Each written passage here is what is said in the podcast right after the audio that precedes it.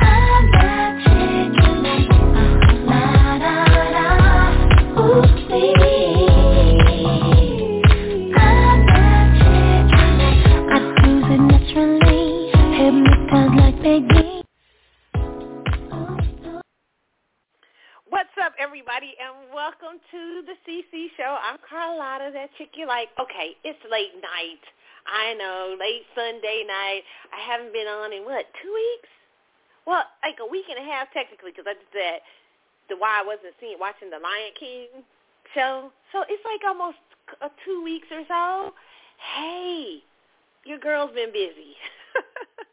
this is the last semester, okay, before my graduate. This is the last semester.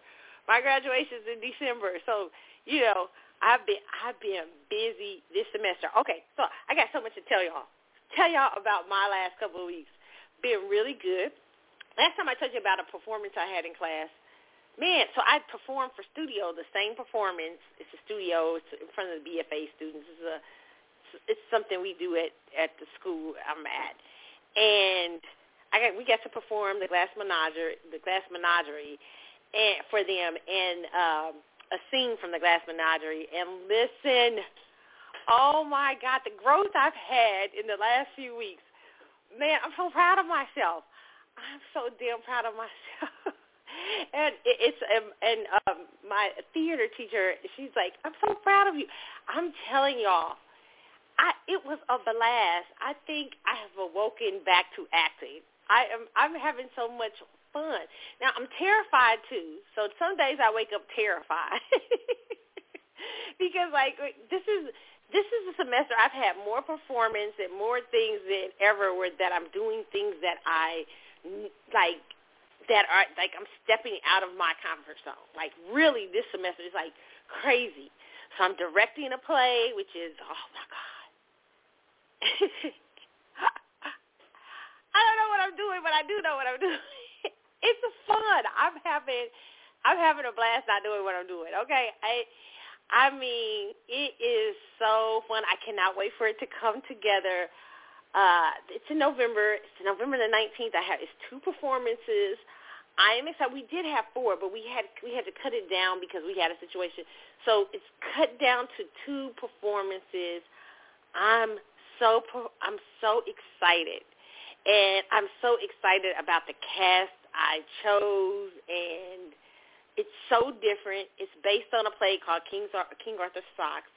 Uh, sing, it's a sing King Arthur Socks. It's a short play, and it is about infidelity and all these fun things in the 1920s. Okay, and I use a cast that is very diverse. Okay, so I'm I'm I mean, it's not really diverse. It's diverse for my for my school, I think.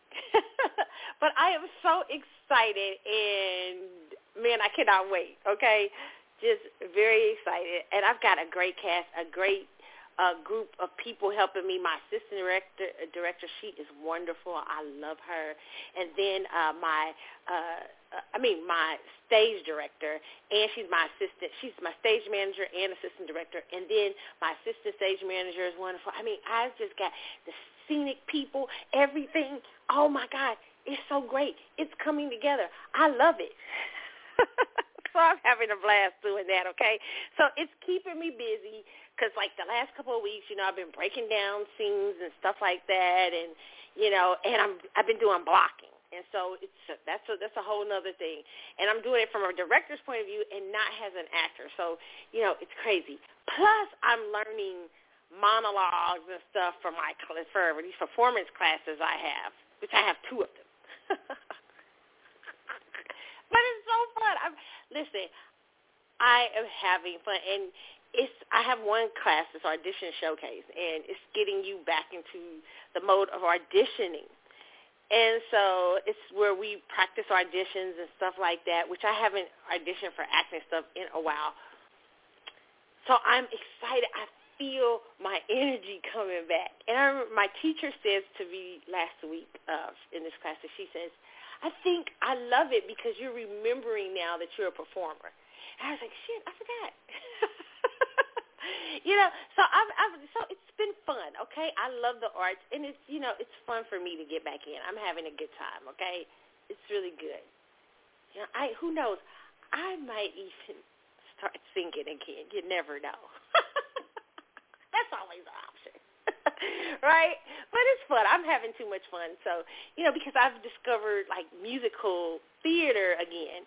And so I'm like, shit, maybe I need to do some music stuff, you know, or whatever, because I see so many options in the theater. And, you know, I know that my granny will be so proud of this because this was my, this is, you know, listen, my granny always knew that I should be that, go that way, route, okay? So I'm excited even though I'm I'm an old girl going into it, and here's the cool thing. I feel like I've gotten so like these classes I'm in. Listen, even though I'm like one of the probably the oldest student in some of them, because you know a lot of people don't take theater when they go back to school at my age, but that's what I started off in. And I was like, shit, I'm gonna finish it, right? And I wish that more people should because they would love to probably love it because there's so many options that you can do with theater, teaching, so many things. But one of the what's the one of the things that I I, I I'm finding out, even though I'm like nervous, I have this one class, it's a clown. It's called physical theater, and it's about movement. And I am a listen. Okay, I'm gonna get back to my my story, but let me tell y'all, I'm kind of I'm going sidebar. But this physical theater class, it terrifies me every time I'm like, oh my God, I'm gonna go to this class. I mean, it's. I love it, but it is like if I'm a person who loves control. Okay, I control my moves. I control my movement. I control every fucking thing I do. So, so for me, it's like a class where you know we put on these clown noses. It's really people call it clown class. It's clown movement. It's about you're you're really learning your inner clown because at the end of the class you're going to do a performance in for for clown like clown performance for um like a show right? And it is one of the most challenging things for me because I am not used to not having control. So like we've been doing these little things in class where you get up in front of the class and you know you just may have an object to work with or whatever and you can't think you just have to do what you're thinking at the time. Like your brother, oh my God, I'm like, I'm terrified. I'm like, I don't know what to do. But, excuse me, I'm drinking, you guys, and talking to you. But it's so interesting because, you know, I'm learning to not have as much control, okay? So, yeah, yeah. So that's been my last couple of weeks here. Uh, going, I've been enjoying myself but terrified at the same time. terrified. and here's what I'm saying all this for. Because, you know, be, being an older person in class is so wonderful because all of the younger people in this department, some of the younger people that I know in the department, they are so supportive. Like they like, oh, you can do it. Oh, and I have this one, the audition showcase class. It's like five of us or four of us in there, and it's a very small unit. About you know auditions and stuff like that. But oh my God, they are so supportive. Like in helping, you know, an older girl like me come back in and making me feel welcome. Even in my tattle, which I've had tattle before, but it's really this this year I felt even more so like the support and energy surrounding it. So I I'm so excited. I cannot tell you. I'm learning so much from these like, you know, brilliant young minds in my opinion and brilliant older minds, I mean my age minds who are teaching the class uh, classes. So I I'm I've had a blast so far. I but I am terrified of them because it's it's actually pushing me so much out my comfort zone. And October, I feel is going to be a month because I'm heading towards my, you know, half a century birthday. It's coming up. Oh gosh, I don't even know. I'm like, here goes my mom. My mom the other day. I'm talking to my mom, and my mom goes, "Oh, you're gonna be 50?" I'm like, ah, you should know. but I mean, I'm like, I don't. I, I'm glad. No, no, God, thank God. I'm, I'm, I, you know, there's a, you. You want to get older because there's the alternative, right? Nobody wants the alternative. You want to get older, okay? But I'm just like, wow, how do you do 50? I don't know how to do 50. I'm like, what is that? what is what is it? What does that look like? what do I do? I don't know how to do it. But I'm excited, okay? So I'm going to be that 50-year-old that's probably doing 24 still, right? I, I, I got a youthful heart, okay? I don't, I'm sorry, I don't really know how to do it. And plus I don't have children, so I don't really know how to do that age. I have little nieces and stuff like that and, and nephews and stuff. I still don't know how to do 50, okay? I don't know. I don't. We'll, we'll figure it out. We'll figure it out because we want to figure it out, right? So yeah, so I'm excited. That's coming up in a month, less than a month now. Oh my God, and I have so many fun things I'm doing for my birthday. One of them, you know, my favorite thing to do, pole dancing. so I'm all excited. So I'm having a pole dancing party. Because I have, I think I was a stripper maybe in a past life even though I can't dance anymore. But I love to think I can, right? It's my dream to spin around a pole. okay, y'all like Carlotta. Oh my God. No, not like uh, for not for a vocation. No, like spin around the pole in my own private time, like do my own private dance. If I could, you know, that's one of the things I want to take up, like sexy dance classes. I really want to learn to do. I'm I'm I'm determined. You know, I'm heading towards my 50. I wanted to do it before then, but I'm going to do it. Okay, but so I'm having my birthday, 50th birthday party around my favorite thing, dancing and pole dancing. It's me and my girlfriends. We have so much fun. We had so much fun. I think it was my what was it? My 45th birthday. We did it and we had a great time. It was so fun, and so they're excited about it again, and all that. So I'm excited. Then I have, I have a birthday gift to myself. But I can't, I can't tell y'all. I'll tell y'all later. it's gonna be a fun month, I think. oh my God, I'm excited. Okay. What's next? Oh my God, we got so much to talk. What is it? I let me pull up my show. I've already I started out with you guys so high strong. Okay.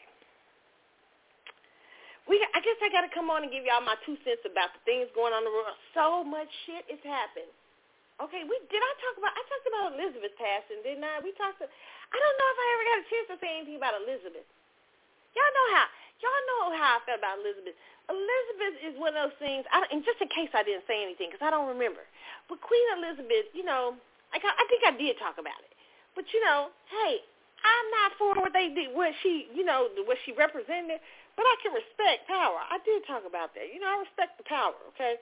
Um. Yeah. So what else has been going on? Uh, Nia Long.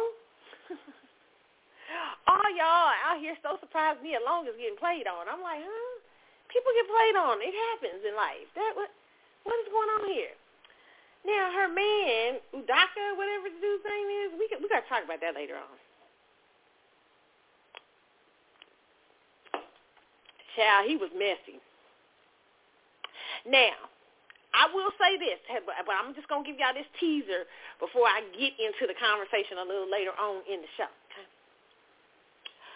But Nia talking about she was sideswiped allegedly. If they said Nia said she was sideswiped, baby, no, baby, who do Nia? No, no, no, no, no. I'm a Scorpio. I know she was not sideswiped. Only way Scorpios are sideswiped about cheating and things like that. Most of us, either you're we always have a gun.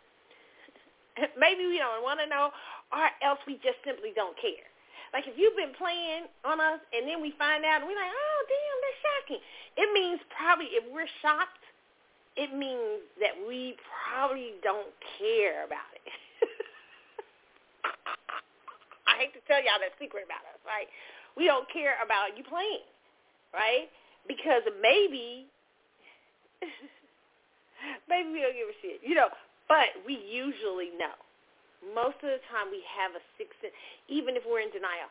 Because Scorpios have a sixth sense. So Nia Long saying she did not know, uh, I don't buy that, okay? Not at all. Not at all. And I heard uh, Apollonia, astrology lady, my astro- my astrologist, talk about this too. And when she said it, I was so glad because I was like, yes, girl, I know. No way, no way a Scorpio woman does not peep game, okay? okay? And I, I think I'm going to talk about it a little later on. I think I understand what the situation. You know, Scorpios, we're going through a strange transit right now. You know, all signs are, but we're really going through a strange, like, revolution of sorts. And I'm really scared of it because, you know, everybody's talking about, you know, all the upheaval and stuff. But, it, you know, the story, you know, the, the the way the planets and stuff are lined up, you know, hey, God has God has plans for Scorpios, okay? So, yeah, interesting. Uh, it's a word. I, you know, I didn't have one. but I am going to give y'all one, okay? So let me go on to my, because it's on my page. I think I'm going to give you one. Mm-mm-mm-mm. I'm excited. I haven't talked to you guys. I haven't got to share, uh, you know, my crap and talk, you know, talk crap. So I'm excited to be doing this, okay? Here's my it's a word for you, okay? It's on my Instagram. For those, for those of you who follow my Instagram, you've probably seen it. It's fear is always triggered by creativity because creativity asks you to enter into realms of uncertain outcome. And fear hates uncertain outcome. This is nothing to be ashamed of. It is, however, something to be dealt with. Elizabeth Gilbert, Big Magic, okay? I love that quote because fear is always triggered by creativity. Okay, once you're deciding you're going to create something and you don't know what where that's going to lead, that sense of creativity or that sense of newness in your life is going to lead you, but it it it brings about a certain type of fear, you know. And I love the way she says uh, that this is nothing to be ashamed of. However, it is something to be dealt with. You have to deal with the fear. So I love it. That's your it's a word. Simple as that. That's it. Okay. All right. So what else? What else did I need to talk to you about? Shows. Okay. I have been watching Love After Lockup. Child, a hot mess. I ain't ready to talk to y'all about Love After Lockup yet. Child, it's too much. It's too much mess going on. They a lot up in there. Ooh, Dante and uh, well, old girl. Oh man, we got. I might have to save that for next week. It's too much. It, I'll be stressed out talking about it. but uh, what else? the dragon, uh, the what's it? Game of Thrones dragon thing, uh, the House of Dragon, dragon. I love, love, love, love, love, love, love, love, love, love, love, the show. uh, I did. You know what? Listen, it's a case. Let me tell you something. And I was just talking to one of my actors about this. I love saying this. One of my cast members, one of my actors, who's in my in my play, and she she has a very small role in the play but it's a scene stealer. And I was telling her, I said, you know, you know when they say a small actress can steal a scene, like it could be for small things, and they could it. And we were having this conversation. I was trying to tell her she this this is a scene stealer for her. But I feel like that about House of Dragon for the girl who was lead, for the first girl they had playing, uh, and I forget her name. Oh my gosh, shit! I forget. You know, I'm bad with characters' names. But I, the girl who's uh, the girl who plays the head, who's the who's the heir to the throne, the princess who's gonna inherit the Iron Throne once her father died. Well, the younger version girl, she was that. Even though she played in that show a short few episodes, my God, she's so intense on screen so powerful. I found myself missing her when the older person came along to take the role. I was like, no. I didn't want her to go because she that's a scene filler. I mean, she she was only in a few episodes, but oh my God, her playing that role so powerful, powerful look, everything. So yeah, it's interesting. So I've been watching that. Um, what else have I been watching? Kanan, Power 3.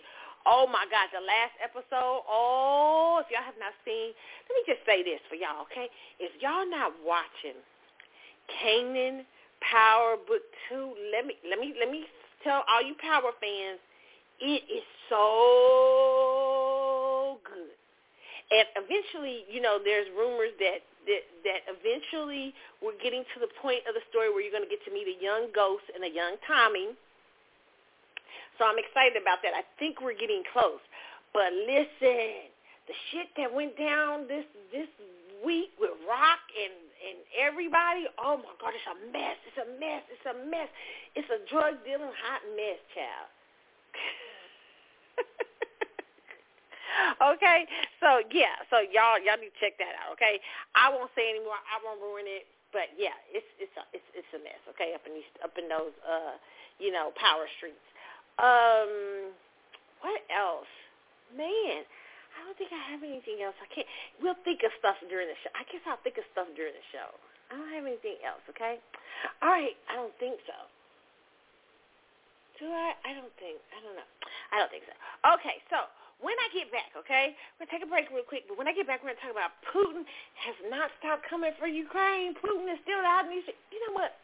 The United States is spending all kind of money on Putin, but meanwhile, Jackson is over there with dirty water. What's going on in Jackson, Mississippi with the water messed up? But they spending money everywhere else. This is a crazy world we live in. Man, crazy. And then we got to talk about Beto. And why, listen, y'all gonna start thinking I'm a Republican. I'm I'm not. I, I I think conservative on some things, but I'm not a Republican or a Democrat. I frankly don't like parties. I think parties tell people tell me where you stopped at in terms of your thinking. But to me, I can I tend to agree. I sometimes I lean more conservative or whatever if you want to call that. Sometimes I lean more liberal. But let me just say this: Beto, Texas has some issues. But the thing about Beto, I was thinking this week, if it ain't broke, don't fix it. That's what I was thinking about Texas. And let me explain why. You know, I hear a lot of people talking shit about Governor Abbott, talking shit about the Republicans. I mean, I, I'm, and it, it's crazy to me because there are people running to the state of Texas in droves. Like, in, it's, it's crazy. If the politics are so bad, what the fuck are you running from? why are you here? If it's this bad, if it's that bad, why did you come to the state? We're gonna talk about that. We're gonna talk about this. It's it's something crazy right now to me. I don't know. You know, sometimes I think parties, some parties run certain towns and cities better, and you just have to. I don't know. You have to get a feel for that. And maybe the conservatives run Texas a little better. I don't know. I don't know. Y'all tell me. We'll talk about that. And mm-mm-mm.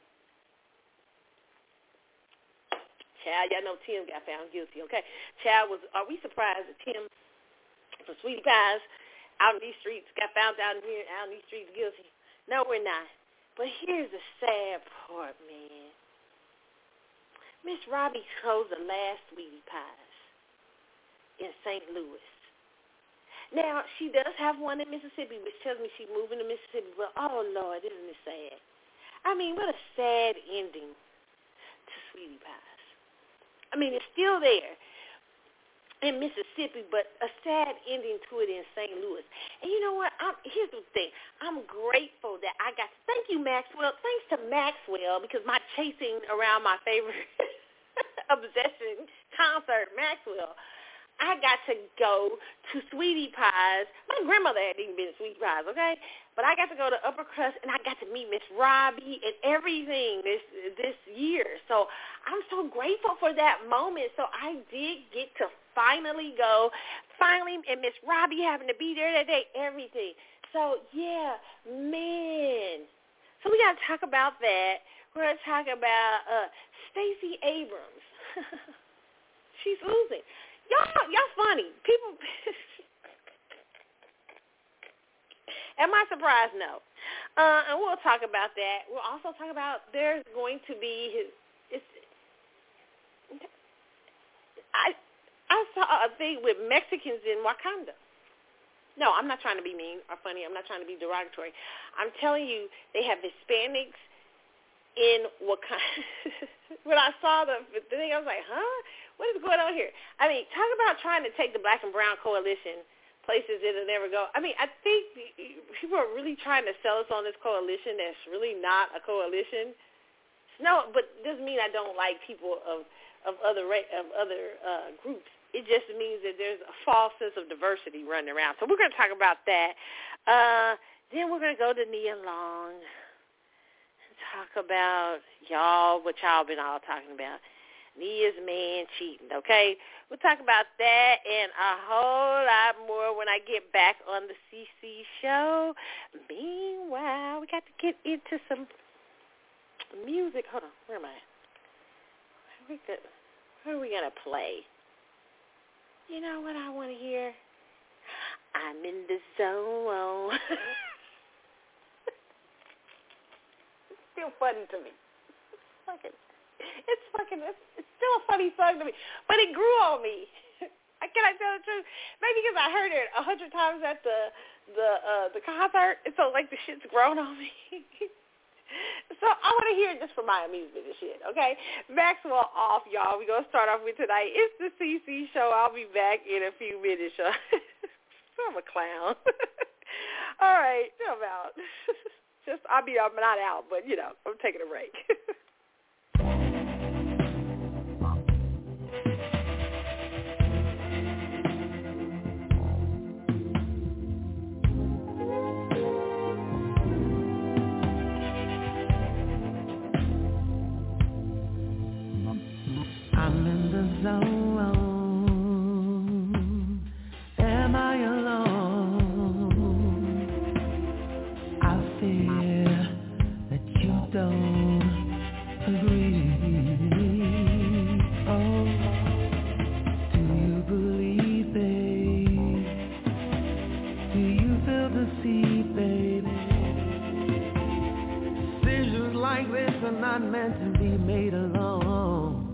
Let's through lemonade.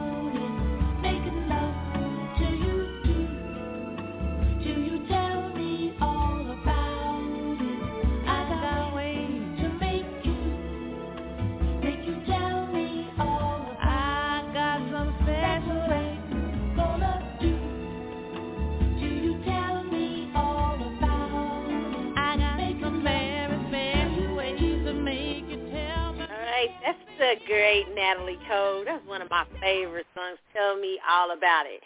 You know what? Years ago, I think I was working like in retail or something. I was managing a store, and this song comes on. You that you know it comes on like over that song comes on, and I'm like, oh my god, that song is so dope. And I saw her perform it one time. I mean, just oh, so sexy, so subtly sexy. so I love that song. I love it. All right, uh, and that is Natalie Cole. Tell me all about it. Before that, Maxwell with "It's Not I'm in the Zone," even though it's off. even though that's the only thing I can think of when I hear that song. I'm in the zone. That's the only piece of night y'all gonna get, okay? Shit, I think that's it. I, I might, that's it. Okay, y'all, the night tour is going on. Night part two is going on, but there's no night. No night nowhere in sight. I think he gave a timeline. Oh shit, he did. Wait a minute, he kind of gave something. I can't like a mystery. You know how he talks in code. Y'all know I always love to talk about Maxwell here. Okay, so you know how he talks in code. I think he said like he was going on tour I mean, he, night part two would happen, and then something in between there. I forget what it was. And then the foreign leg of the tour.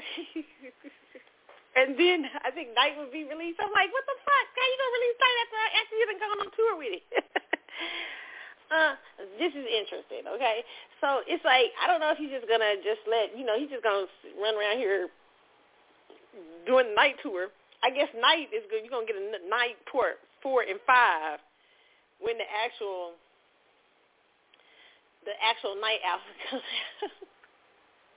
which I'm not expecting until 20, 2026. okay, shit. I'm, I'm giving up. All right, it's the CC show. I am back. We are talking hot topics. Let's start off with um, Hurricane Orlene expected to hit western Mexico by Monday. Shout out to all the people in Florida. My my one of my best friends lives in Florida, and I was calling. I'm you know me and her was texting the other day, and they were on the way to a shelter. And I was like, "What did you? You never say." Like normally, she never. They her and her family are gone ahead of time. But she's like, "Oh, we decided to stay this time."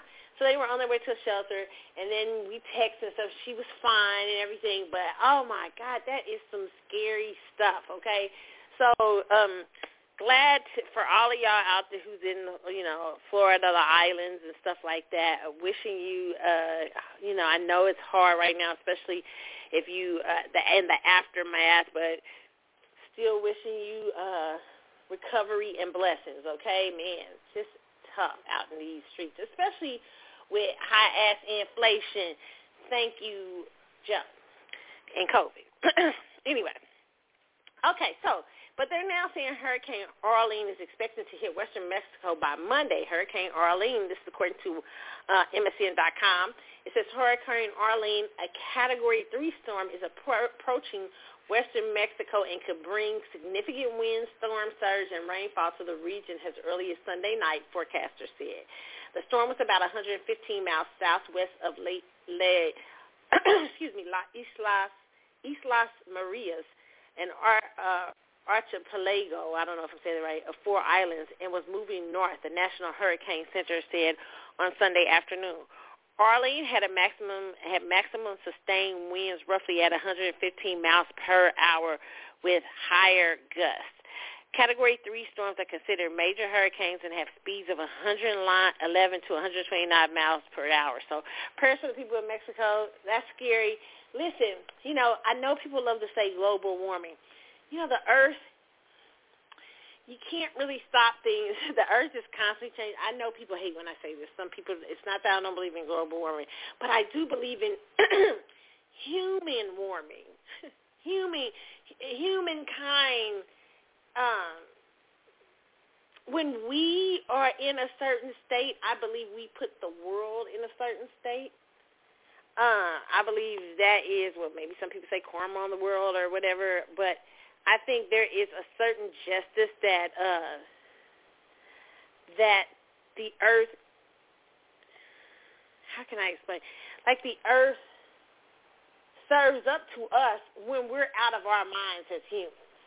And I think that's God's purpose. You know, there's a lot of people even when you call it the end times. I believe that because it's a it's a time that is out of order and maybe where we've turned from God. So to me, it's so important. Um, once it's to me, in my personal opinion, is once we have our own energy and our own vibes, right, the universe and nature have to get line. But when we're out of control, um, I believe that's what happens. This is my personal opinion there, okay? But very interesting, all these hurricanes, stuff like that, okay? Uh, next, uh, what are we going to talk about? Uh, Putin proclaims he's, excuse me, he's annexing four regions of Ukraine. U.S. slaps new sanctions on Russia. Uh, it says Russian President Vladimir Putin used a speech in Moscow Friday to falsely proclaim uh, four Ukrainian regions were now part of Russia Federation, a move that comes amid Moscow's growing battlefield setbacks in its war in Ukraine and the decision to call up tens thousands of reservists. Okay, Putin, and you know, a lot of people think that America is helping Ukraine to prolong something that is event, inevitably, inevitably that may happen. I don't know. Very interesting. I know they're spending a lot of money over here over there while their own citizens in America are suffering. So to me, that's crazy. But it says Putin claim, uh, claimed illegal annexations were the will of millions of people to huge applause during a signing ceremony in the Kremlin. St. George's Hall, despite widespread report of voter coercion and people being pressured at gunpoint. The illegal occupation could potentially raise the stakes of Russia's seven-month-old war in Ukraine, because Putin vowed to defend the annexed territories with all available means, a veiled reference to his insistence he would be prepared to use nuclear weapons if Russia territory is threatened. Russia is incorporating the Donetsk, Luhansk, Zaporizhia, I don't know if I'm saying it right, and Kherson areas of Ukraine representing roughly 15% of Ukraine's territory following widely discredited referenda that uh, mirrored a similar move to annex Ukraine's uh, Crimea region in 2014. Um, during the wide-range address, Putin called the Ukraine to negotiate over the war Russia started with uh, restated and restated a laundry list of complaints against the West, such as that it doesn't want us to be free society and it wants Russia to be a colony. His address was full of historical inaccuracies about the fall of the Soviet Union. Putin also accused the U.S. and Britain of sabotaging Nord Stream gas pipelines in the Baltic Sea. Very interesting. Um, you know, here's my thing you know, I saw something today. I forget what it was, uh, where it was talking about um, warring countries, and it, and one of the countries, uh, I think it was Jimmy Carter, had said. Not that I agree a lot sometimes with Jimmy Carter, but Jimmy Carter had said that um, America has been one of the most warring countries because America has essentially for the last 30 to 40 years played played world police in an imperialistic kind of sort of way, right? Uh, and he was just saying that America has had its hands so much involved in different uh, fractions of war. Um, and I don't know, you know, whether that hurts us as a country because to me now we're getting so that we're getting involved in these other groups and things like that when our own citizens are suffering. When you have when you're stealing billions of dollars to Ukraine, but yet in Jackson they don't got they ain't got proper water. To when they turn on the water, the water turns turns black. How dare you? I mean, it's just this to me. It's just shameful. It's just like the story they used to tell in the hood about the uh, woman who took care of everybody's kids on the block, but her own two kids went to jail. Meaning that she was neglecting her own family but meanwhile out there taking care of everybody. So this is what kind of American and American politicians remind me of, okay? But very interesting. Getting in business that ain't theirs.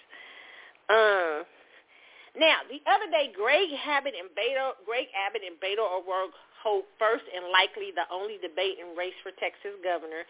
Abbott and O'Rourke uh, are eager to uh, spotlight strikingly different issues with just three weeks, okay? Uh, Republican Governor Greg Abbott said Friday night that Texas would send busloads of migrants who cross the U.S. border to more cities, and Democrat challenger Beto O'Rourke pledged tighter gun laws as parents whose children were killed in Uvalde school shooting stood outside an auditorium hosting the only debate before November's election. The promises reflected how Abbott and O'Rourke are eager to spotlight starkly different issues with just three weeks before voting in competitive uh, Texas governor's race that is one most closely watched and expensive of the 2022 midterms. Listen, if Beto O'Rourke wins, it will probably, I would say he, they, it was total cheating. uh, my personal opinion, because Texas is very much still, even though I believe the map of Texas is changing, because like I said, when you have influxes of people running from other cities, lots of people from the West Coast and stuff like that, they tend to bring bad politics with them. They don't ask themselves the question like, why did we leave California? why did we leave the city in which we live? They don't understand that every day is politics. Not that I'm agreeing with Republicans, and not that I'm agreeing, with Democrats, because there are some things I don't like about Republicans. There's some things I don't like about Democrats. But I tend sometimes to lead a little bit more conservative in terms of budgeting and stuff like that. But people tend to bring their bad politics and they vote the same way instead of asking themselves what made you run to a city if you don't like the politics of Texas. Texas to me has has had it was something that uh, Governor Abbott said at the end of his speech. He said, "Hey, Texas is number one in this, is number one in that, number one in this," and I'm like, that's why the influx of people is is coming in. It's it's not that Texas doesn't have problems; it does. But if it ain't broke, don't fix it. What is right? Because it's tons of people moving to the state. If the state was doing something wrong, like no jobs and stuff. People are moving here for jobs and all kind of stuff, higher pay and everything. That means politics might be working. So you need to find out how does politics work in Texas? How does that affect? What is is it better for me to vote conservative or is it better for me to vote something else? But one thing that doesn't seem to work. If you run from California and you came to Texas, what did you leave California for? A lot of times you hear California say, oh, my God, it got too high. Those are politics. Oh, that are they ran from New York? Oh, it got too high. It got to this. Those are liberal cities. What were they spending on? Why did why did the politics, rents being too damn high, cost of living being too high, or other things move you out of a place that you would normally stay in and you normally uh, voted for those people, why did it move you to a, a, play, a very conservative place that probably doesn't have as much? We, people don't ask themselves those questions. And so they tend to bring in bad politics. They don't change anything. They don't ask themselves questions about why did I move here? You know, and if you ask yourself that question, you might say, hey, well, they doing something good in Texas because I bought my ass here to get some work, or I bought my ass here to such and such. So to me, Texas right now, under Governor Abbott, I don't like everything about Abbott, but I like him way better than Beto O'Rourke for Texas. The politics of California has not been working. We've got tons of Californians here. So the question becomes, I mean, not that I think he's perfect, but you know, I you know, it, it's it's it's strange. There's some things I don't like, but I actually feel like if it's not broke, don't fix it. Okay, but it says, but Abbott was more assured while defending his dramatic steps on Texas border that are the centerpiece of his campaign for a third term. Sharing the stage with O'Rourke for the first time. Abbott boasted about $4 billion operation that has included migrant jails and buses to New York. Chicago and Washington by criticizing Joe Biden by name as much as his underdog opponent, opponent, sitting across from him. And listen, I'll just say this about Beto O'Rourke. I think the Democrats know he's going to lose, but I think they're trying to use him to build. And, and it was a great question the other day in the debate that uh, one of the commentators asked him. He said, are you running because of aspiration because you've ran for a couple, a few offices and you've lost. And he's like, are, are you running for public service? Like, what's your gig? What's your gig? Well, I personally think Beto O'Rourke is all about aspiration in the Democratic Party. So he's ran. He's had a very Barack Obama-ish time. He just, but instead of he lost, Barack did win his senator seat, state senator seat eventually, and then senator. But Barack didn't stay in um, he jumped really fast for a politician. Beto O'Rourke, I think they want to take him on that same journey, but they just have him run for certain things to where his name is recognized so much out here that he'll either have a chance for governor, maybe again in four more years when the state becomes more in flux with people who have uh, uh, uh, maybe more leniency towards Democratic uh, votes, because I do believe the map is changing, or else they want him to run later on maybe for a president or something like that. I would not be surprised if they're trying to do something else. I do think they think this is probably a, a, a lost thing, okay? Uh, but we'll see.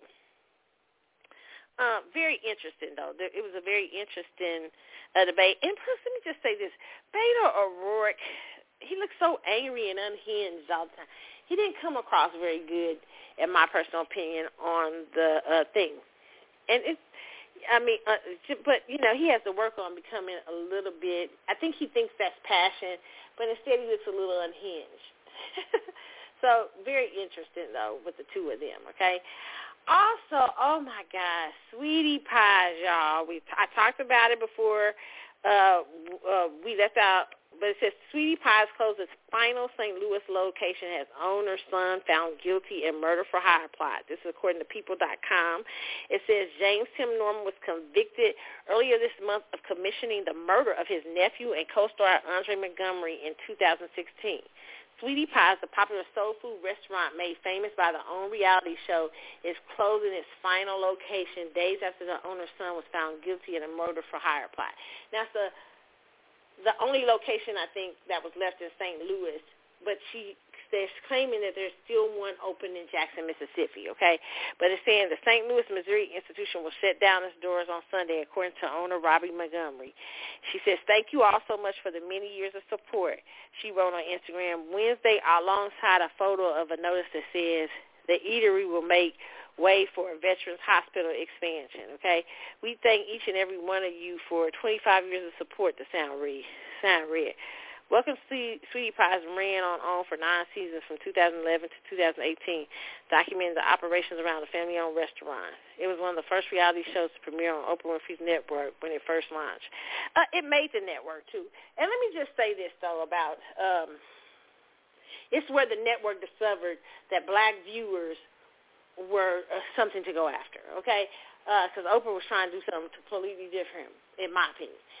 Um, Sweetie Pies, uh, I, you know, here's the thing.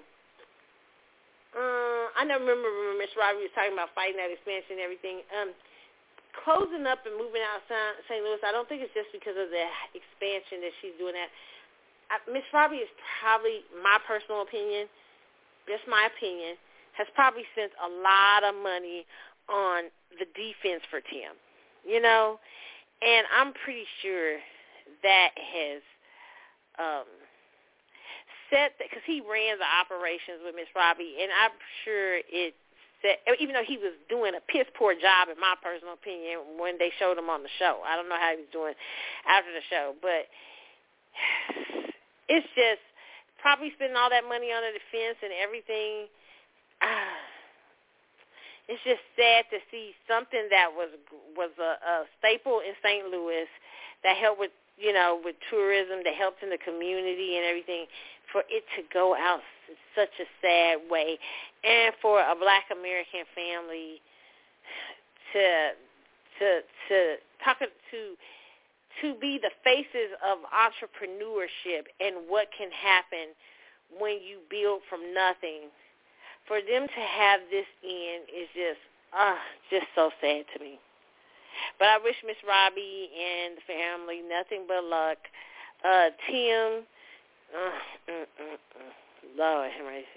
I know Tim out here telling the story that he ain't guilty, but child, that's hard to believe out in these streets with the evidence they had. Hey, he gonna have to come with more than that, but very interesting. Okay, so uh, what else we were supposed to talk about? Uh, let's see.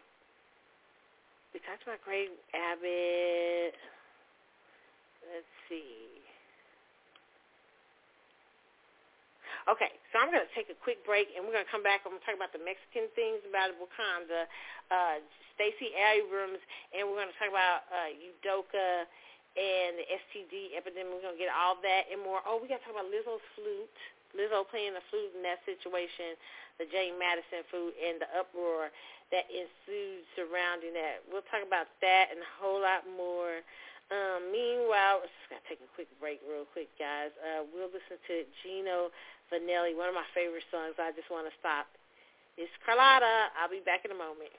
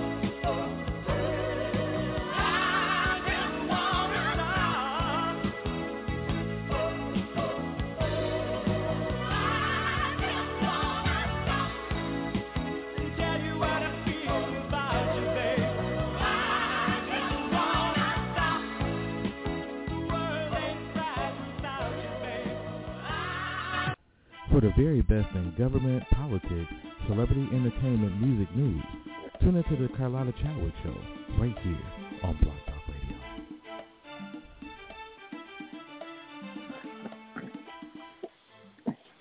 So, okay, so this week on MexicoDailyPost.com, they had an article up to this video, Who Are Three Mexicans in Black Panther Wakanda Forever? It says Tenoch Huerta, I don't know if I'm saying their names right, Mabel Cadena, and uh, Jesus, Jose, is that Jose? Uh, Machiashi had it well hidden, although the fandom already smelled it. They yelled out, uh, Huerta, what the hell, in full presentation. They put emojis of hearts on Mabel Cadena and social networks, and many began to meet Joshua Mayati They were the first reactions to the people when officially presenting three Mexicans at Comic Con in San Diego as part of the new feature film Black Panther: Wakanda Forever, which will hit theaters in November. Uh, Tanash uh, will play Mar- Marine Prince Namor. Mabel will play Namor, her cousin, and Hoshu will play Atuma, a fearsome warrior. Um, Hollywood is hilarious when they try to do diversity. Uh, I don't know. Um, people say these characters in the book, uh, they were. I don't know what they're. Listen, sometimes I hate false diversity, a false sense of diversity, like where you try, oh, let's put a Hispanic character. Sometimes I hate that. Like, like I like a, I like people adding people being diverse on purpose, but sometimes I don't like, especially in uh, an ensemble like Wakanda. But it, it should be interesting. Uh, I never liked the Wakanda movie that much anyway, so. I mean, it'll be interesting for y'all. I thought it was fun more so though, but you know, it's going to be interesting. Um, I'm easy done talking to you guys, but um, you know, we shall see. I don't know. Uh, I thought it's, it's, it's their attempt at doing some sort of diversity here. I thought it was pretty interesting. Um, you can't just have an all black uh, too much of an all black cast without putting some uh, something in it. Um, talk about what are we gonna talk about? I was gonna talk about Stacey Abrams. Uh, there's nothing to talk about there. I mean, so far she's been behind in uh the polls in Atlanta, um, in and for the governor. Um, Kemp has, as they say, has increased his lead. I think there's a lot of reasons for that. Um, I think a lot of people are knowing that and I think it's funny because just this week I think I heard a discussion with Roland Martin and some people and they were talking about the CBC and how people are saying not being fair to CBC and what they're doing, which is Congressional Black Caucus. But I feel like the Congressional Black Caucus is out of touch. And in this particular discussion Roland was having with some other people, they were talking about how you know it's been a lot of misinformation. I said, well, if it has been misinformation out out there, how were they able to get mis? You, it's hard to get misinformation over on a group that is doing well or that things are happening the misinformation is coming because people are feeling disconnected from the Congressional Black Caucus, namely black Americans whom it was created for. And no longer do you look like you have black Americans in mind. And besides, when you've got the same group of people that have been in there, your your intentions might have that have been in there for years. Your intentions might have been well at first but it's been some of y'all been in there 50, 60 years. Some of y'all new school coming in there doing the same shit the old school doing, and you still have a community that ranks at the bottom in everything. You should be ashamed of yourself talking about any other thing but that community and how to improve it.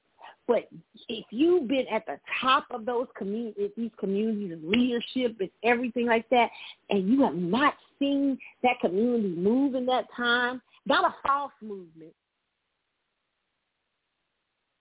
not using celebrities as aspirational movement and stuff, but real movement has a group. And I question, what are they doing? I mean, really, I mean, I really question that. Kind of interesting. Okay, so but yeah, so I think Stacey Abrams, people like her, are losing because there's a disconnect, and there's a disconnect in the grassroots movement. People, the people are far more intelligent. The age of the internet, it's like it's almost hard for Black American elites who have who at one time were gatekeepers and some of them still are, it's almost hard for them to understand that the internet has broken down your facade. The internet has given people so much more information. People aren't so quick to believe the stories you tell or the things you say. So it's very interesting, you know. Uh, and so I think Stacey's losing because there's a disconnect. There's an entitlement with black Democrats. And entitlement is that all black people, which the majority of black people do believe in the in the um you know in with the Democratic Party, but all of us ain't gonna make it. All you need is a slither to start a grassroots movement, and usually everybody comes along eventually. They they lost touch, especially with black males. So it's very interesting. I, I really think that's what's going on, and I'm not surprised she's losing. And you can go get these celebrities out here to try to help your campaign. And I saw she was doing that. That doesn't work anymore either. Sorry. It doesn't. It just doesn't. Back in 19, uh, you know, early 2000 might have, but, you know, I just feel like it doesn't it's it's not going that well. So I'm not surprised she is losing. Okay, uh, Ime Udoka. Should we should we go ahead and talk about this? Because you know, I know a lot of you guys were asking me when I was like, "How do you feel about you know what happened to Nia Long? Can you believe somebody cheated on Nia Long?" Yes, I can't believe on somebody cheated on Nia Long. Let me just say this, okay? Cheating is a bad thing. Okay, I'm not gonna say it's not. Okay, but people cheat for various reasons. Not everybody cheats because they're a dog. Now, do I think he may Ime Udoka, from what I'm hearing, the more rumors and stuff I'm hearing, he might have been cheating just because he's a dog, right? You know what I'm saying? But a lot of times people find themselves in scenarios, you know, just they never expect to be. There's different things for different people. It's just like when Layla Rashawn was getting allegedly cheated on. You know, back, you know, we talked about this. My personal opinion, this is what I'll tell y'all. Y'all might all think, and this is no diss to Nia Long, but y'all might all think, oh, Nia's so beautiful. Why would he do that? Uh, uh, uh, uh, uh. But y'all don't know Nia. I don't know Nia.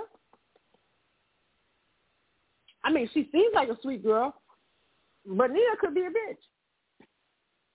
I don't know. I don't know what Nia's like. Nia could be the greatest person in the world and don't deserve any kind of hurt and everything, but that doesn't stop people. People typically don't cheat. Even when you find when I love there's a story, uh Jada when Jada Pinkett had on Red Table Talk, I think that that therapist's name, but she deals in infidelity and she said she was talking about women when women cheat. And she said, when women cheat, it's always they want to change the story. A lot of times it's they want to change the story. And sometimes that's with a lot of people. There's various things. People get frustrated. People, there's so many things. Or people just are not compatible anymore as couples and are moving apart from each other. And maybe in the midst of that, somebody else, they found another love or something like that. So, you know, the only here's what I'll say. I know I'm not surprised about Nia Long get cheated on because I don't know Nia. Okay, I don't know what it's like to live with Nia, be in a relationship with Nia, and neither do none of y'all motherfuckers, right? Uh, Nia could be really sweet, but she could be a hell on wheels to be with. Okay, um, what I so cheating to me that you know Halle Berry got cheated on. I mean, Beyonce got cheated on. Okay, uh, allegedly. I mean, I mean, no, no, no, I'm not surprised. And I don't know how they roll in that relationship. What kind of role? What how they roll as a couple? Maybe she done played a little bit. Maybe it's been double play. You know what I'm saying? I don't know. But I know she's getting, even though it's bad what's happening to her, and I feel very sorry for her. She's getting a lot of great publicity for it. I mean, cause this is the most I've heard Nia's name like in a long time, like being out there. So uh, you know, it's a good time for Scorpio to glow up. Okay, I do not believe Nia Long when they said she thinks she was blindsided. If she was blindsided, I question. I mean, the relationship might have been heading towards being over with anyway. Um, the one thing I'll say about the Ime Udoka is that you know the old folks used to say back in the day.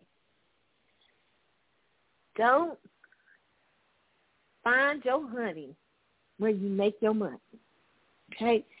Old folks used to believe that stuff because you know all kind. Even though I know you at the office all day and stuff, but all kind of shit can come about when you when a person messes around with somebody at the fucking office because when you break it off, shit can be tense in a place you got to go to eight hours a day. You know, right after that. Okay, it's just messy, and he knows he's in a full fledged relationship with, with a movie star, and he's out here and being sloppy with it. So I know as a Scorpio woman, what I would be thinking, I'd be like, Negro, you didn't even have the the the kindness to be right with it. It seemed like he was very sloppy. So that alone started pissing Nia Long off. Okay, um, well, again, I don't know what type of relationship they have because Hollywood and today people people's relationship is people's relationships are different. Some people have open relationships and shit like that. They okay with people, you know, each other. I don't know what Nia was doing out in these streets, okay? Uh, but what I do know is this: he has a Gemini moon child, and he got that. What is his son in? I forget what his son was in. Uh, oh, what is it? Doctor's birthday. And I saw that Gemini moon. I knew what the fuck he was. I was like, oh no. And that's what the Scorpio like, huh? The Scorpios like Geminis, okay?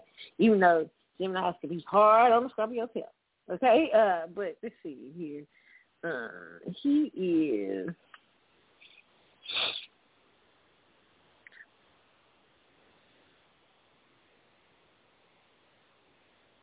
He's a cancer? Is he a cancer?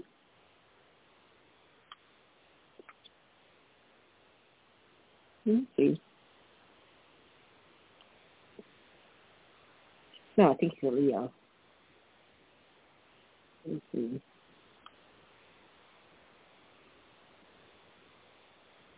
And there's a significant age, like a six-year age difference between them. Um,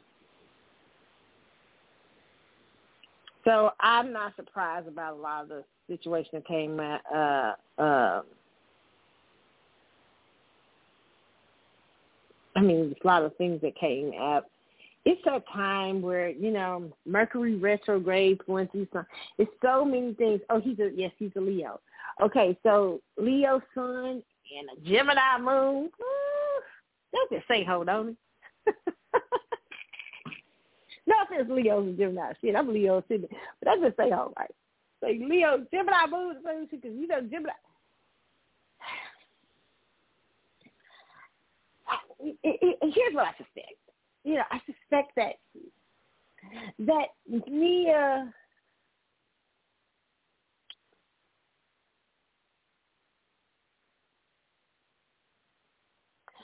Scorpios sometimes have a hard time relationships. You know, I suspect Nia knew that this guy might have been a lot of bullshit, but with that Gemini moon, he may have struck something in her that made her feel alive, made her feel good. And Scorpio has to love really hard and all these things and stuff like that, that she was willing to put up with a lot of his shenanigans and shit. And maybe that's another thing why she didn't want to get married because she might have known that, hey, he may have had this tendency, you know. So, yeah, I there's nothing surprising to me about what's happened. But it is a good opportunity for her, per se, to get her ass out here and get back into acting gigs and everything like that. She's going to need a Scorpio of going through these transformations in our relationships, our love lives, our, our family lives, our friendships, and everything. So I am not, I'm, I'm just not surprised by that situation happening with Nia Long. Uh, sure luck. Okay. Um, but yeah, the, the guy was messy. That's one thing I'll say. Just that's probably the that's the you know, don't be messy with it. And what he probably did, I suspect, because you know some people are saying it's a number of women. I think it's probably more, but I think one of the women allegedly he fell for. Like he he, he got he got in that cootie cat, and maybe what was gonna be a hit and quit it was not a hit and quit it. He got he got got and you know he didn't want to let it go. So rumors that's there's there rumors out there's those rumors out here too. Okay. Now, also the next thing I wanted to hit up was about Lizzo playing uh uh um uh, 1813 uh, flute from 1813, previously owned by President James Madison. A lot of people are going, why the hell would you play a flute from a former slaveholder and the way Madison thought and stuff like that? Listen, most of the time I agree, I understand. And you know what? People, if you're a celebrity, you make mistakes because life is coming at you so fast. And I'm, I'm going to take up for Lizzo, right here. But let me just say this. Um, let, let me read the article. It's from Yahoo uh, uh, Sports.com. It says, a centuries-old crystal flute once owned by President James Madison got some stage time at Lizzo's show in Washington, D.C. this week. Per, per D.C. list, Lizzo was recently given an invitation to come explore the Library of Congress assortment of flutes prior to the show. After publicly accepting Librarian of Congress Carla Hayden's invitation, Lizzo was indeed given the chance to see the largest flute collection in the world. Um, at the Library of Congress Communications Director April Slayton said in a detailed post chronicling the flute's journey with Lizzo provided the perfect moment to get new generations interested in uh, preservation's efforts. Okay. Um, so when Lizzo asked if she could play the flute at her Tuesday concert in front of thousands of fans, the library co- collection, preservation, security teams were up to the challenge. Slayton said nothing, noting that the instrument was carefully transferred in a protected container. Furthermore, the flute travels also spurred the enlisting of Library of Congress curator, um, a security official, all in the name of maintaining their understandably meticulous protection practices. Um, but a lot of people were upset about her choosing to play James Madison uh, flute because of the history and his. He was one of those liberal racists that I often talk about. I mean, you know, he actually wanted to send some of the slaves back to uh, like Lincoln and back to Liberia, all kinds of back to Africa and all kinds of things. I mean, uh so a lot of people had problems with her, Lizzo, playing that flute. Now I'm not surprised, Lizzo, and I'm, I'm not gonna judge her, but I'm not surprised that she she played this flute, and the reason why is because celebrity doesn't ask questions. And listen, when you're in the whirlwind of celebrity, stuff is coming at you so fast, so fast. You're bound to make mistakes. Anybody, if you get into that world, you're bound to make mistakes at how you answer a question, how you do this. They're human. That's the first thing I say. They're human. And I, I, I like humans to be allowed to make mistakes. However, celebrity can be very messy. Like Little could say, it's history. It's history. Because she was playing the flute. And I didn't know at the time it was James Madison. So I was like, what's that flute for? What's she playing a crystal flute? I didn't know what it was when I saw her on stage. She can, because they just said it was a 200 in the description it was just saying it was a 200 year old flute. It wasn't saying it was James Madison. So here, upon hearing that, I was like, hmm, if you were going to play the flute, maybe you should have asked about the history. This is just for all celebrities that, even if I got celebrities that listen to me or forget, this is a, a, something that ever goes, you know, to a celebrity. Let me just say this when people ask you to things and they're making a big deal out of it being historical and stuff like that, it's just like the the Woman King. They're making they're trying to repackage the Woman King that Dahomey tribe and sell it to you because Hollywood wants to make money. And black actresses have staked some of their career and hoping to have awards and stuff on it, and they find themselves on the wrong side of the train. And they can't just say, you know what? Listen, I we didn't. I mean, I hate that we we did this. We worked really hard on the film, but I hate that, you know, I understand how some people may feel. They can't admit they're wrong because there's so much investment, you know, going on. But had they did the research they should have done, then they might have been like Lupito and not Lupita and not gotten into it, right? Uh, but now it, it, it, they're so caught up in the lie of it that they got to sell okay? Um, and celebrity often gets this way. When sometimes it's just good to come out and say, if I'm Lizzo, man, I did not realize that that you know what James Madison was as a celebrity. I probably should have read up or something like that. Uh, I understand how playing his flute could have hurt somebody, and then explain her own reasoning why she thought it was a good idea to play it, but also acknowledging that people he was a slave owner, and he didn't have good thoughts about black people. Um, he claimed to have and wanted, some, but but his actions said a little different. Okay, so I'm not one of those people that I've never believed in tearing down racist monuments and stuff like that. The reason why there's a reason why uh, I don't believe in stuff like that because I like America to keep that because it'll erase America's history of who it is sometimes. And I, you know, sometimes I want things to stay up because you'll read people start rewriting history, but that's a whole nother story. But I understand how people can be very upset about this. And it is important for celebrity when you get asked to do these things to kind of say, wait a minute, you know, what is that flute and what was James Madison? Who was James Madison? Maybe let me need to maybe I need to read up on this. How can this affect me? And the people around them, I blame her team because her team should have been paying attention to that sort of thing and saying, Hey, wait a minute, you know, wait a minute, that's James Madison. Okay, maybe we need to but you know, a lot of times we get you know, people don't have enough smart people around them. So she's been, I'm eating and talking about. she's been heavily criticized this week for playing a flute that was owned by a slave a slaveholder. I mean, to me, now she hasn't said much about it because black, black the Black Holocaust, which is slavery, a lot of black people are indifferent to it. Now, they could have got rid of you couldn't have got a Jewish person up there probably to play something from a Hitler or Nazi like character without understanding the context in which they were doing it in or something like that. But black a lot of these black artists feel like they haven't got to answer nothing. They ain't got to do nothing.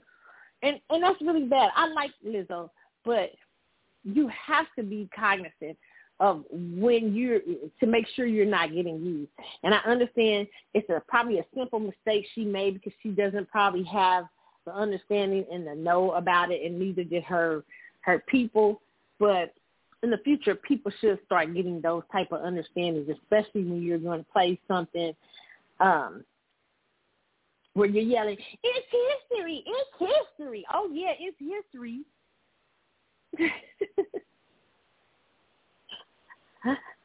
Playing the master flute.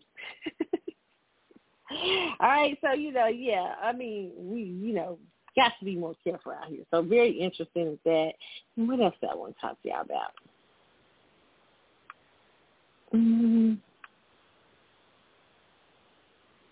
Uh-huh, let's see that.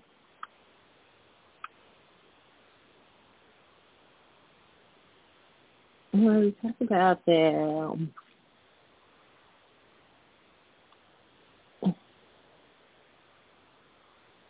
Okay. So Rihanna is doing the halftime Super Bowl this year. I'm not surprised that she finally has broken down her stance against, you know, first because for years she was not doing it because of of the um uh, uh of the uh, Colin Kaepernick thing, but you know, uh this is interesting. She's like Maxwell. She doesn't. She isn't putting out no album. Rihanna's selling makeup and all that stuff. But it should be interesting to see her halftime. Okay, I'm sure it'll be full of Fenty and Savage. Okay. Uh, also, and, and maybe not a record in sight. Okay. Um, it'd be interesting to know what made what her process was in coming. I think I have an idea, but I don't want to share right now. But what her process was in coming to the thought of doing the Super Bowl when she's been so against it. So it's interesting. Also this week, um, Tiffany had not Tiffany Haddish, sorry, Jaguar Wright is back she sounds healthy, rested, and good. I feel like Jaguar sounds great. I was listening to one of her lives. Um,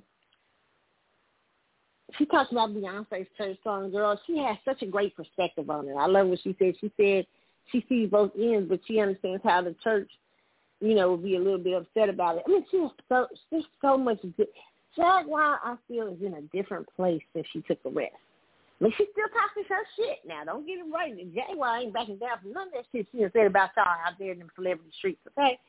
But she it, she seems like she's more clear headed and leveled and and ready to hit things from a different perspective. So I'm interested in watching Jaguar Wright and see where she goes, especially if she gets back into the music scene and stuff like that. But I love the fact that she is really she's never she's being she's always being real about uh Hollywood. I remember, you know, listening to when she before the last year when she talked about the Alicia Keys thing. It was crazy. but now when I listen back to some of Jaguar stuff, I'm like, yeah, she might have had a point out in these streets. But yeah, I feel like Jaguar Wright sounds healthy, and I, you know, it sounds like she's gonna be doing more music, getting into podcasting and stuff like that. So uh it'd be interesting uh to see that happen. Um, the next thing is um, we wanted to talk about.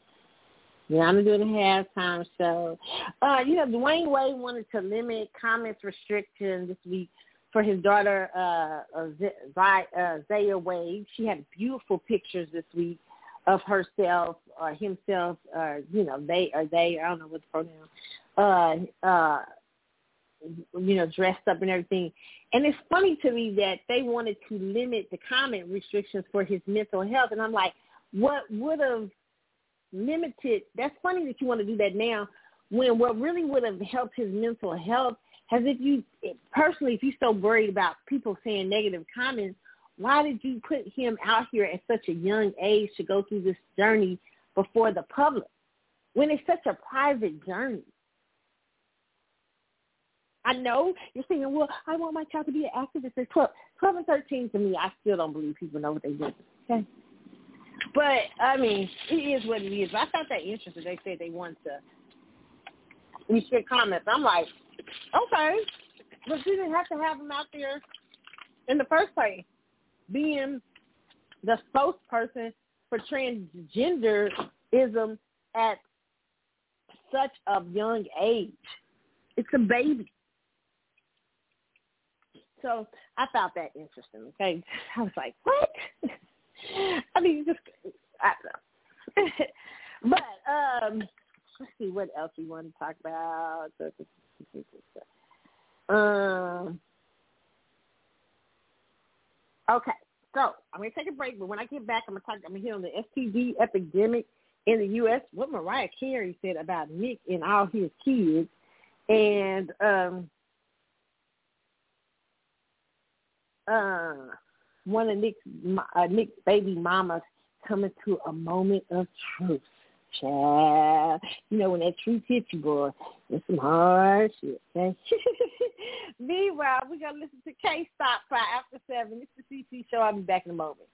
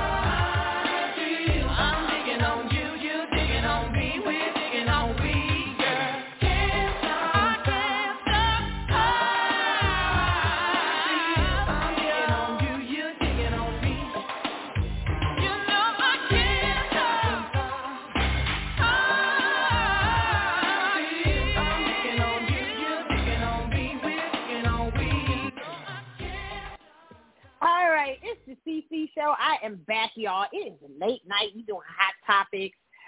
Uh, man. Uh, what else we got to talk about out here? I really want to talk to y'all about. Um, first of all, I want to talk to y'all about these talk shows up in these streets. Okay, I got a chance to see some of the talk shows this week. I'm gonna tell you this. You know, I do like Drew Barrymore. Drew Barrymore is growing on me because she's different. First, I didn't care for Drew I kind of like Jennifer. Kind of. Not a lot.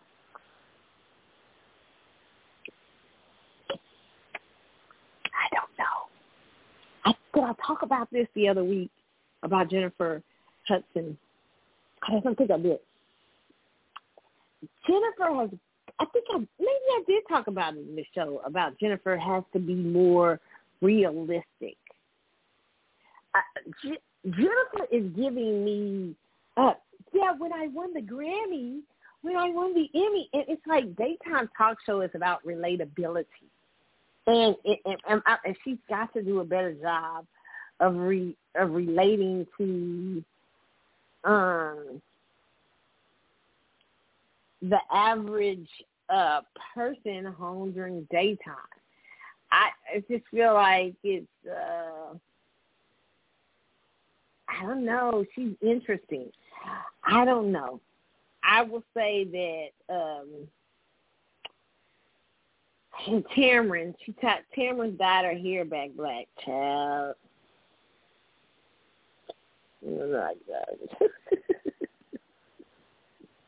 And she had an interview with Kim Burrell this week, Tamron Hall. Uh, let me just say, Sherri Shepherd show.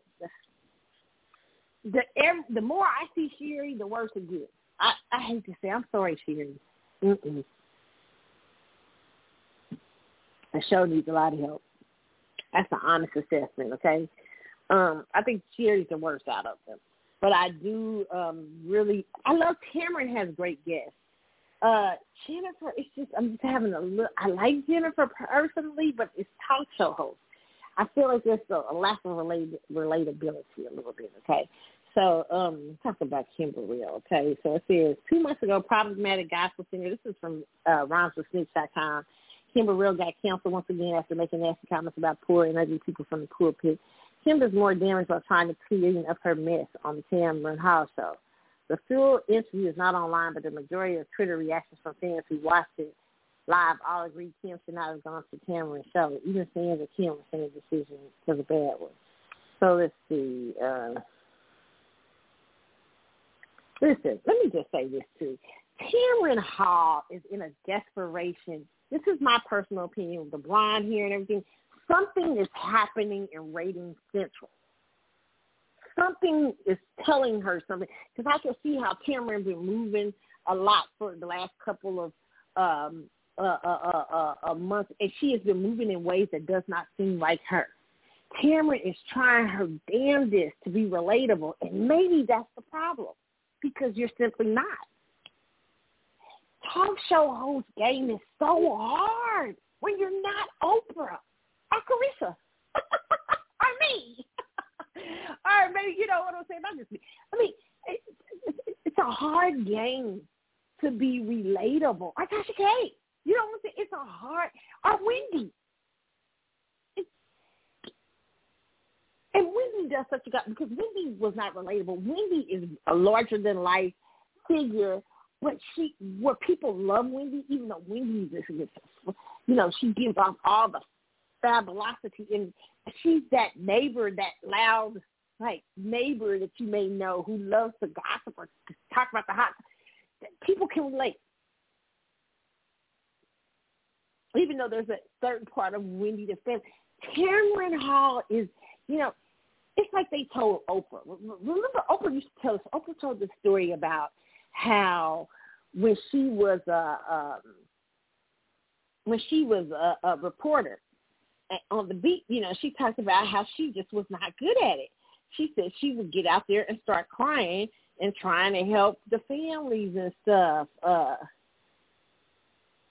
uh she would try to be uh trying to help the families and trying to help people and she said, you know, it just didn't work. She couldn't focus on the news story and telling the story.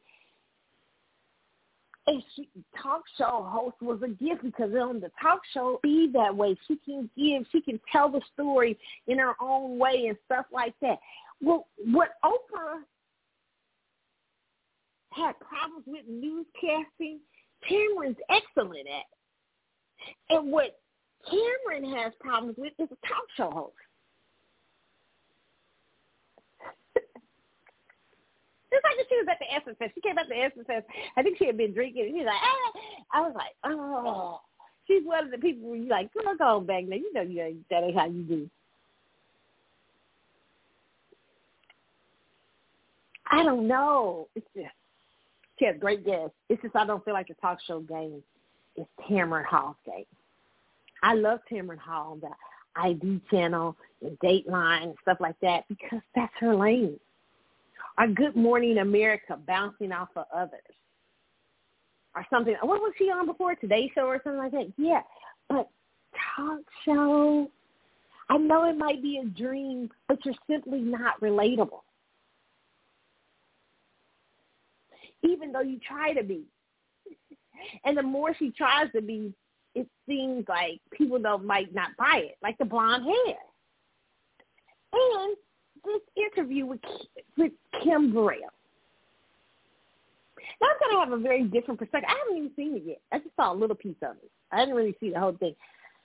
I'm gonna have a little different perspective because I think a lot of times people take video clips of Kim Burrell, and it's really people are angry at Kim Burrell because of her stance. I think about homosexuality in the church. Can I say this? And this is where I I I separate with people because the church has a right to its views, and the church is the only one that gets knocked for this. But you know, there are other groups of religions that don't believe in homosexuality, and that's their right to do so. And I think that Kim has said some things in the past that people have not taken to, and it's kind of hurt Kim Burrell. But let me just say this. Kim Burrell can sing her ass off, but we all get, I'm sure, listen, we all say things sometimes that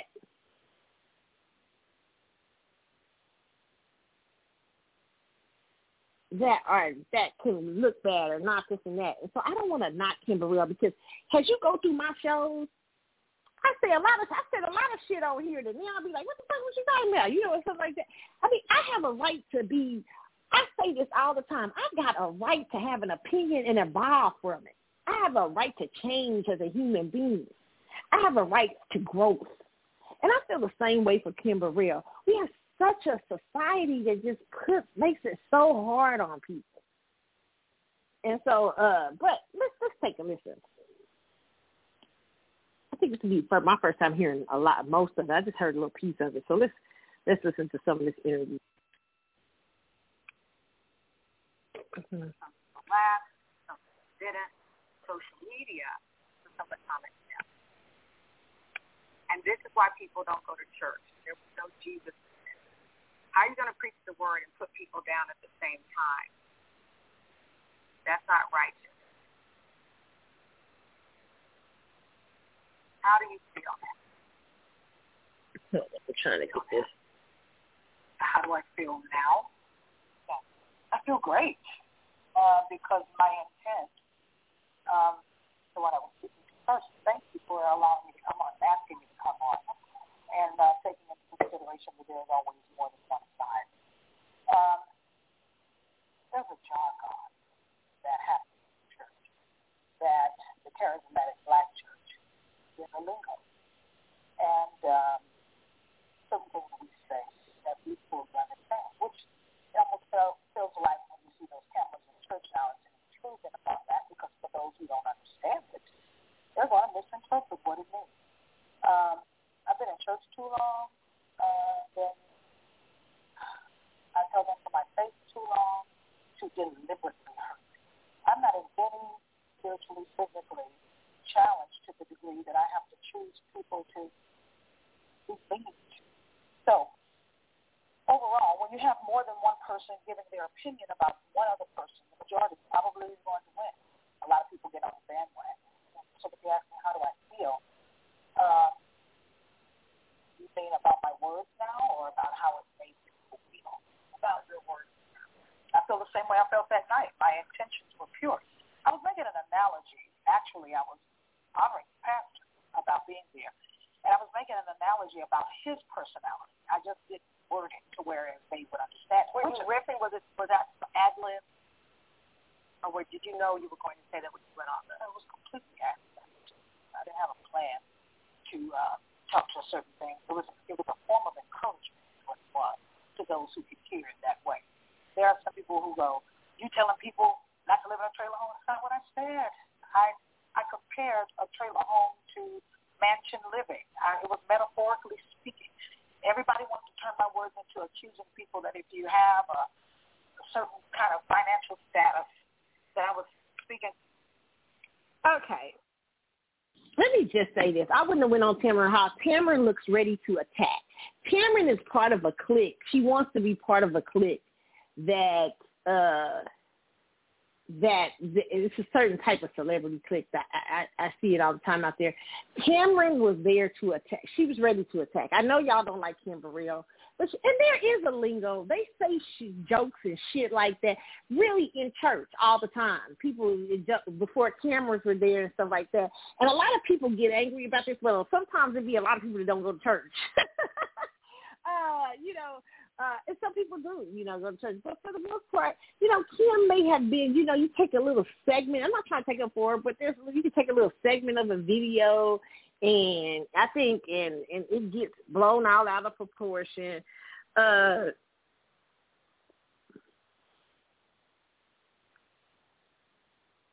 I mean,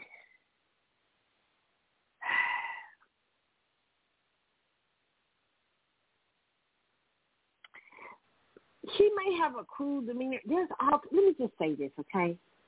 For you people who, for people who are outside church, I, I used to love.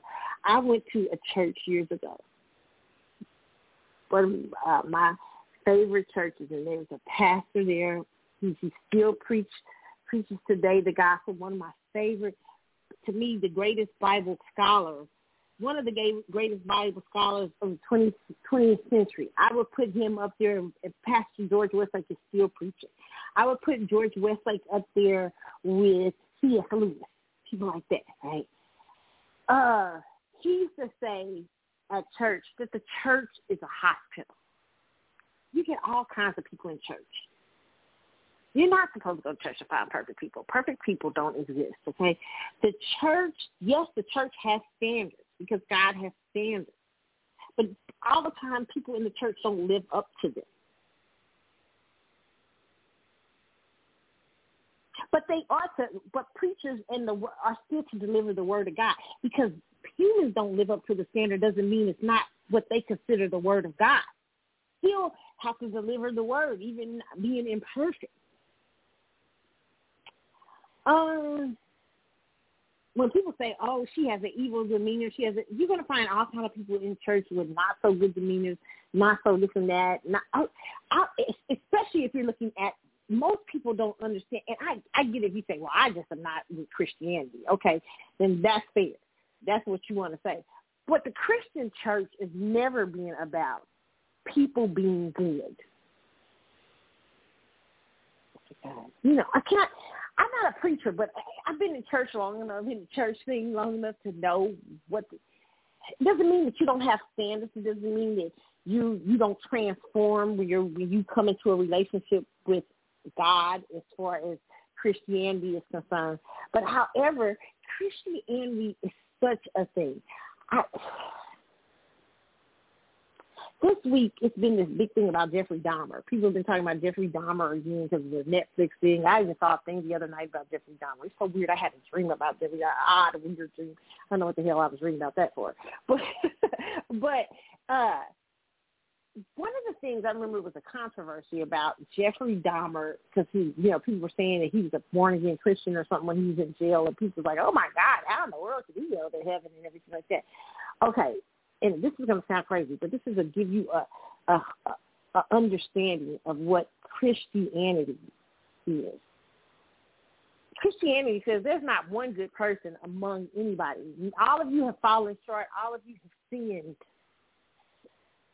Jeffrey Dahmer's sin is no greater than your li- your lie. even though his is more horrible. So to, in God's sight, all sin is sin, right? That's Christian uh, rule, the Christian ideals and principles is that sin is sin. And that you need a Savior to forgive you, which is where Jesus comes in and all this stuff. But here's the thing. If in Christianity mind, um, that person like Jeffrey gets salvation, in which we don't know if he did, he could go to heaven. Because Christianity is about not because about you being good. It's about you accepting Christ and changing to be good, right? So you could have done a lot of hideous things and still given to him. Christianity is about it's none of you are good. Nobody's good. so it's a strange. So to me, Kim Burrell comes out of that uh, those ideas and principles. And so if you're not a church person, you might not understand some of her perspective. You might not understand she's not a perfect person. She may say things that are not right. And I hate that she went on a show like Tamron Hall to do this. I wish she would have maybe sat down and did an internet thing with somebody like Bishop Jakes or uh, uh maybe uh, uh, another pastor, you know, like uh, somebody like Brian Keith Williams or or, or so they could have a, a fair talk about faith because Tamron maybe that like she's like Yolanda Adams is my friend going through Yolanda Adams. She was on there trying to. It was like when Oprah years ago, when Toni Braxton talked about Oprah and she said that she never she allegedly Toni Braxton was very upset about the interview when she went bankruptcy bankrupt and the rumors were that Oprah was planning to attack her and she felt that, and it never was good. I felt like Tamron was trying to do shit like that, some shit like that. Like Tamron was there to attack Kim Burrell. To me, a mistake for Kim to go on where she probably, I would have probably set up an internet interview, maybe a live with Bishop Jakes or a live with maybe Joel Osteen or somebody like that who can have those conversations with you in an understanding of what the church environment is like. Because I have a feeling that Tamron might go to church, but she doesn't understand the charismatic church environment, as she was saying. And that's a very different, the charismatic black church is a very different environment, okay? Uh, so yeah, I felt like Tamron Hall was on the attack. My perspective is different, and she needs probably raising. She's probably fighting for her life. There's two other black girl talk show hosts out there, plus Kelly Clarkson and shit. She's really fighting for her her newscaster life, when she should be a newscaster on Good Morning America, uh, Today Show or something. And she out here trying to hold on to that talk show. I mean, I get it. I understand. it is what it is. Okay. Uh, the next thing, what do I want to talk about other? Uh, what is also on here? But yeah, I do think, yeah, I, I don't know. Let's see. The, the little bit more that I will share is some of the names that you called. Okay, so let me listen. I want this is the part where she talks about Yolanda Adams. I haven't heard this part, so let me see. I didn't hear the whole interview, so I'm just kind of talking. But let's listen. Um, I was far more disappointed than I was surprised that they had something negative to say. I was disappointed because we've all shared the same stage and back, back rooms and green rooms.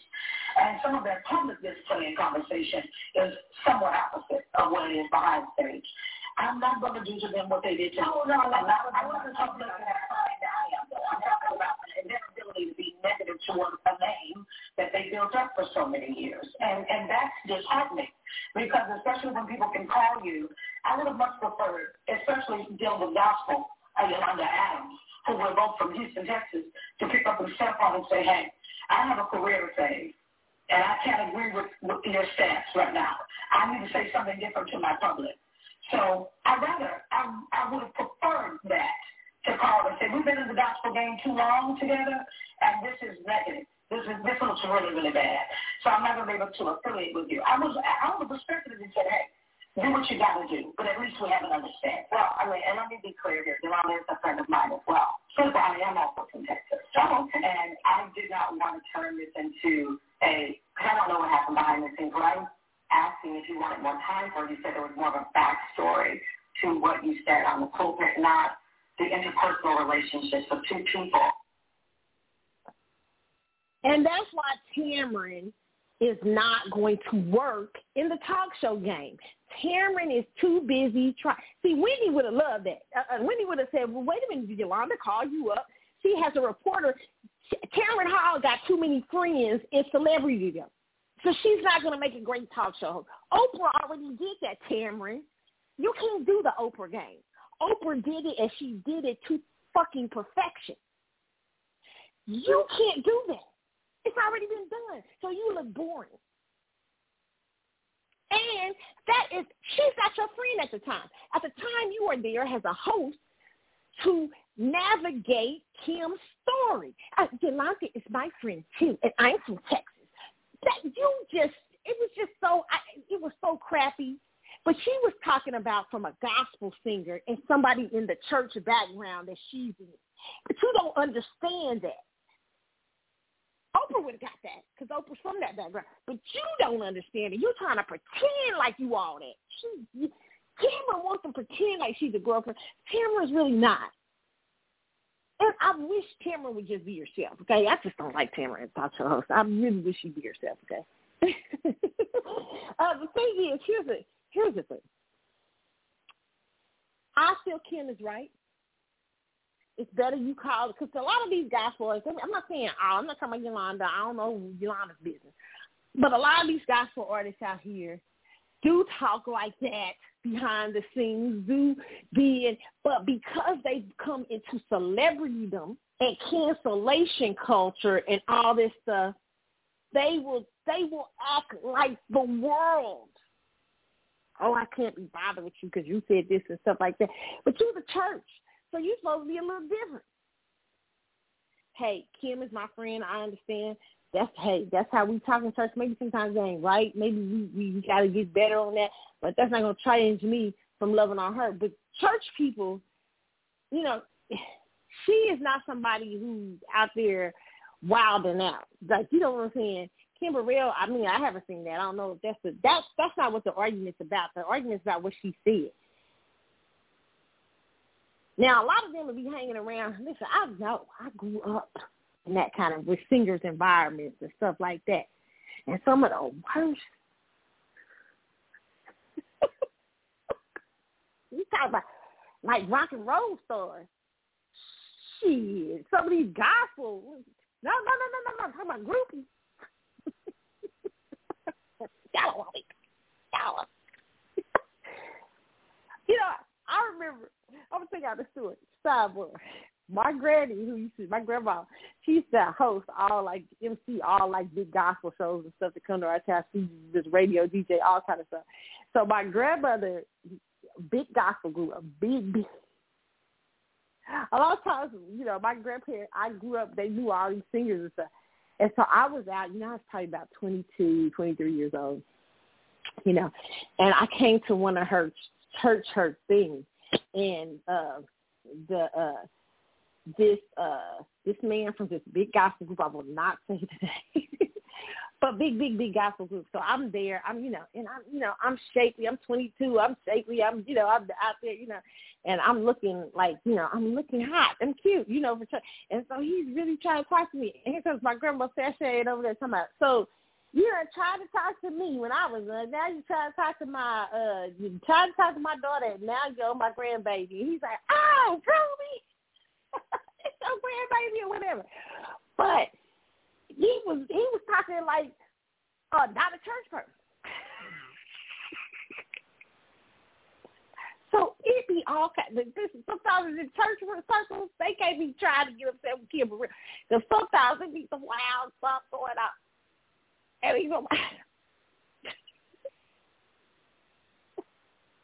So I get what Kim was talking about. It'd be different if you personally call her, okay? So I don't like the way y'all treat Kim Burrell out in these streets. Do I agree with Kim Burrell and how she said things? Shit, no. But people make mistakes, okay?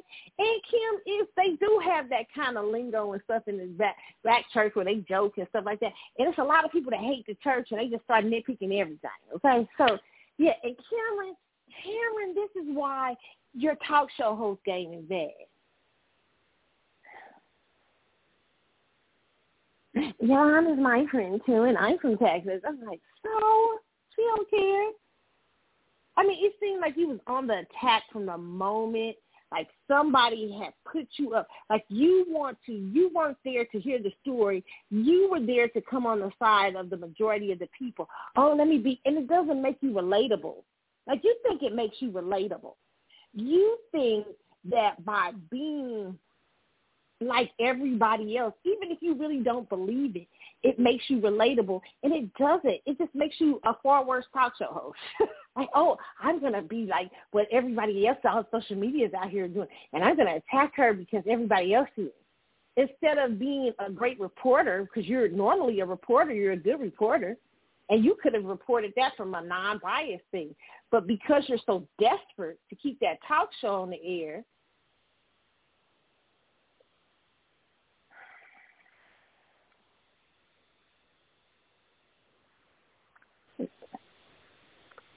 How many years did I give her?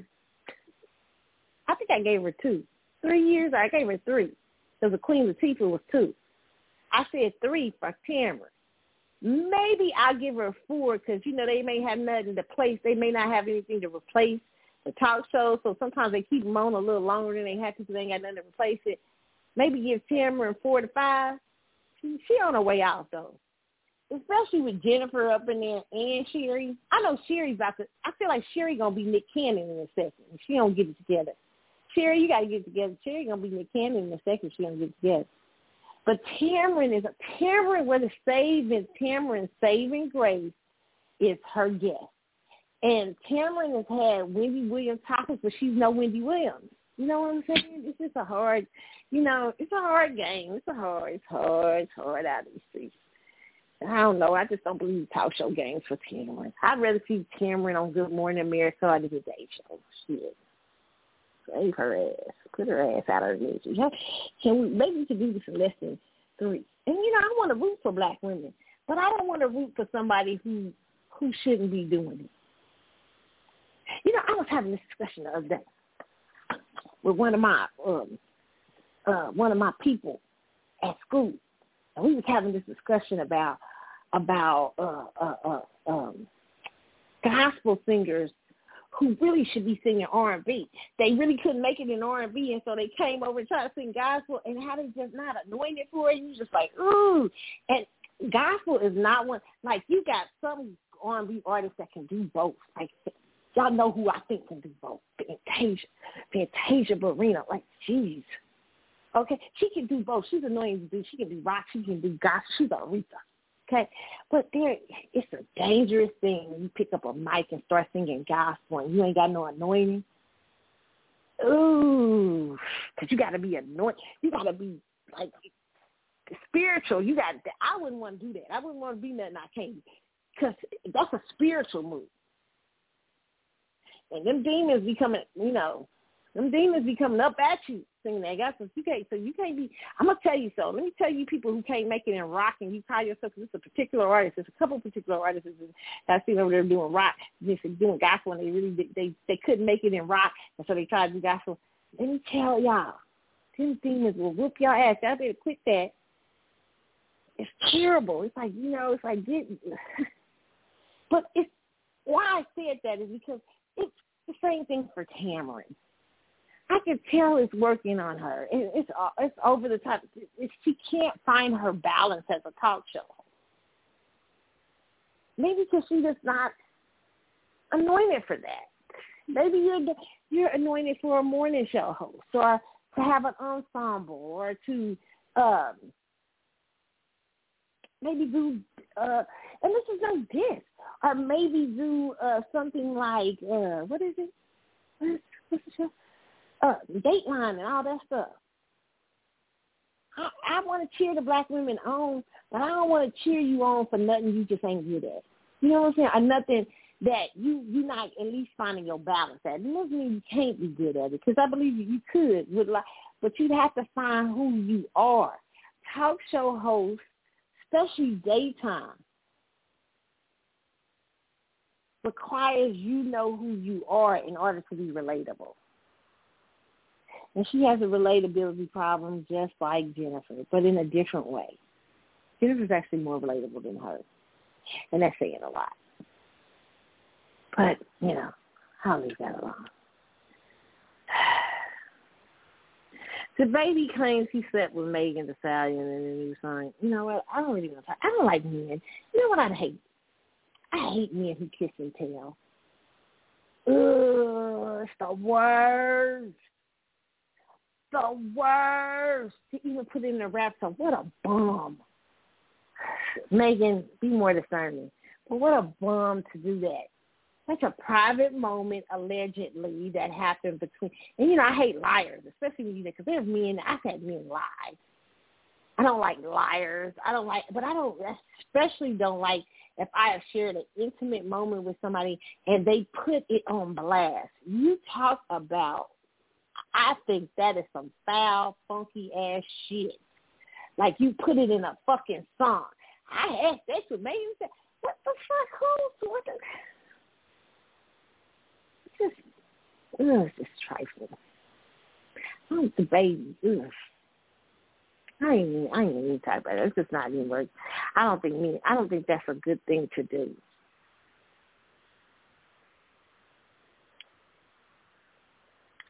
We talk about Mariah talking about she can't keep track of all Nick's babies. Mariah, I don't talk about that yet. Me get to it. Okay, because Nick, I don't got time to be playing with Nick Cannon out these streets. Nick be wasting my time. Nick had his tenth or eleventh baby this week. Is it number? I think it's number eleven or twelve. I, they say tenth, but no, nah, I think it's the one. You got to count the one that that passed away, the baby, poor baby that passed. But it's because it's still it's still one of his children. But um, yeah, Mariah Carey. I think they asked Mariah this week. Let me see where is it at. Um, let's see. I have it up. Oh, they asked Mariah about. She said Mariah Carey. This is according to the JasmineBrand.com. Mariah Carey doesn't keep track of her ex-husband, the Cannon, Cannon's continuously growing family and baby mamas. She said there's too many. It looks like Mariah Carey isn't fazed by Nick Cannon's decision to continuously grow his family with multiple women. As you may recall, the legendary singer Mariah Carey was married to Nick Cannon from 2008 to their divorce in 2016. The exes had share 11-year-old twins, Monroe and Moroccan. The source close to the We Belong Together song just recently opened up in regards to Mariah's involvement with Nick's large family and the number of girlfriends and the entertainer seemingly has. The insider said, Mariah doesn't keep up with Nick's babies and baby mamas. There's too many to keep up with. However, the source said that said that Mariah Carey wants the best for the TV host. She's happy and she wishes him the best. They still co-parent well together and have a relationship as co-parents. Um, let me just say this, okay? Um,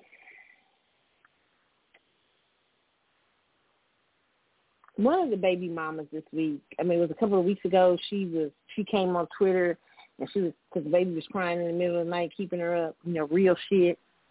And one of the women told her, "Why don't you get a night nurse?" And she said, "Who's gonna pay for it?" real shit, okay? Because you know what that shit tells me. The money pot is not as big as you think, okay? So um, and I'm like, shit. She's like Nick. And she's like, well, Nick didn't have to pay. You know, women start making excuses because a lot of these girls think that it's a badge of honor to not get child support. It's not a badge of honor to not get child support. I don't fuck. Get child support. Being a full time mother requires you to get child. No, you should want to give child support, men. Now, nothing ridiculous, but child support for a woman who takes care of your child, like that key, that woman was up in the middle of the night. See, she don't, see, she got a, it was a blast of reality that hit her ass, and it's me. And it was people having memes up talking about Nick Cannon sleeping while his baby mama's uh, nursing babies and stuff. Because being, um, I remember my grandma and them, you say, baby, uh, mom, uh, what they say, baby, uh, mama's baby, daddy's maybe. They used to say about people. Mama's baby, daddy's maybe, honey. meaning that mamas have the majority, usually, not all the time, but usually mothers, because there's some fathers who take care of children, but for the most part, mothers, most mothers in our society are the the caretakers and caregivers of children. And that is not an easy job to do. And so what you said, but see, you could get a night nurse from Nick if he hadn't been fucking around and having so many kids out here. He probably can't afford to give you a night nurse. You probably scared to ask him for a night nurse because you like, you know, you don't think you you trying to be some sort of guy. I don't want to seem like I'm taking his money when you. That's all the fuck you probably really there for. Some a lot of y'all. So I mean, for status and some of his money. So the whole thing is though, but when he's making reckless decisions, having a bunch of babies, it's hard to share a little money pot.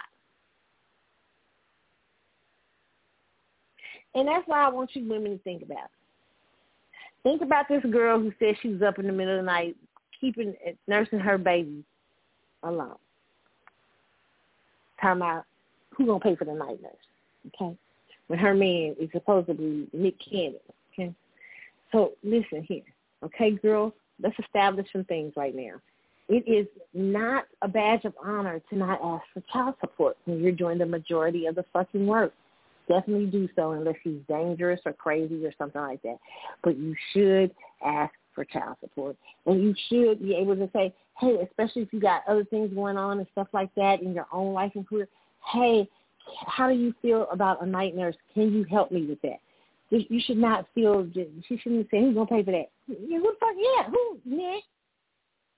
And you know that's the thing. What what's great about you know uh, polygamy, at least because men are required to be husbands to ten women, like be husband like. I'm sure they fall short, but I'm just saying. If he was a polygamist, you know, he it'd be make more sense because he, he he could he he'd have to take care of. He has to provide for you something. Okay? So, you know, I just want to tell women out here who may be future uh Nick, Nick Cannon baby mamas or future other men's baby mamas, consider the cost of who you having a baby with and what that looks like. Even if it's a wealthy man. What will it look like?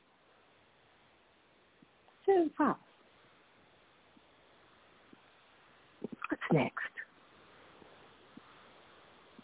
I touched on my STDs, and uh, that's a good segue. Nick Cannon and not saying Nick got an STD, but you know he be having condom with sex. So you know this is good. STD epidemic in U.S. is out of control, warns experts, CDC. This according to the New York Post. It says sharply rising cases of some sexually transmitted disease, including a 26% rise in new syphilis infections reported last year, are prompting U.S. health officials to call for new prevention and treatment efforts. It is imperative, imperative that we work to rebuild, innovate, and expand STD prevention in the U.S. I told y'all thought it was 1979 at Studio 54. It's just, ain't. I told you. I, I, I tell y'all, y'all better be careful. This monkeypox and people gonna read. I ain't gonna, back all that shit up. okay, and the CDC is trying to tell y'all. They're trying to warn y'all ahead of time because it's something big coming down the pipe. They already know. They know. They they they trying to tell y'all. Y'all better calm the fuck down. It's saying infection rates for some STDs, including gonorrhea and syphilis, have been rising for years. Last year, the rate of syphilis reached the highest since 1991, and the total number of cases hit the highest since 1948. HIV cases are also on the rise, up 16% last year. An international outbreak of monkeypox, which is being spread mainly between men who have sex with other men, has further heightened the nation's worsening problem with disease spread mostly through sex. Okay, David Harvey, executive director of National Coalition of STD Directors, called the situation out of control. Officials are working on new approaches to the problem, such as home test kits for STDs that will make it easier for people to learn if they are affected and take steps to prevent spreading to others. Another expert said a core of any effort must work to increase the use of condoms. It's pretty simple. More sexually transmitted infections occur when people are having more unprotected sex. Ladies who are in Nick Cannon's little circle, that includes his ass too. Okay? Uh, um, said Dr. Mike Sain, an infectious disease expert at the University of Alabama at Birmingham. Syphilis is a bacterial disease that surfaces as genital sores that can ultimately lead to severe symptoms and death if left untreated. You guys should read this article. I posted up on myself. My listeners know. My listeners are informed. I've been talking about super gonorrhea. I've been talking about all that for years. I've been telling y'all about that. What was the one, the cancer mouth, the mouth oil cancer? Because people been doing a lot of dick sex. Child, they out here. I, we talk about it on this show. Hey, I'm just trying to tell you. I don't want y'all count up. I don't shit. I don't want nobody count up. Damn self, okay? it can be anybody. You can be anybody. okay? So I'm just telling you, wrap it up. Okay? You don't know a motherfucker very well, wrap that shit up, okay? And the ones you know, you might need to get tested every now and then, okay? Because you know, it's a lot of shit going on in these streets, okay?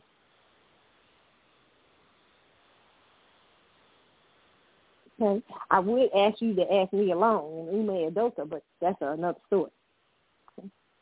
You know, you got to you got to even ask the ones that you've been before. You need to test. Shit. You know, it's real out here. People happen. Shit happens. Shit happens. People cheat. Okay. And some people be out here cheating with no condom. Allegedly, rumors have it that that might have been what he was doing up there in these them Celtic streets. Allegedly. That's allegedly rumors out here because people are saying unconfirmed pregnancies. And I don't know if that's true. That's real fucked up. Hmm. I know Nia Long's like, mm-mm, bitch. Okay. She, she, she probably gone if that was the case. Okay? But, child, that's why I say, watch yourself, protect yourself at all costs. I'm at the end of the show.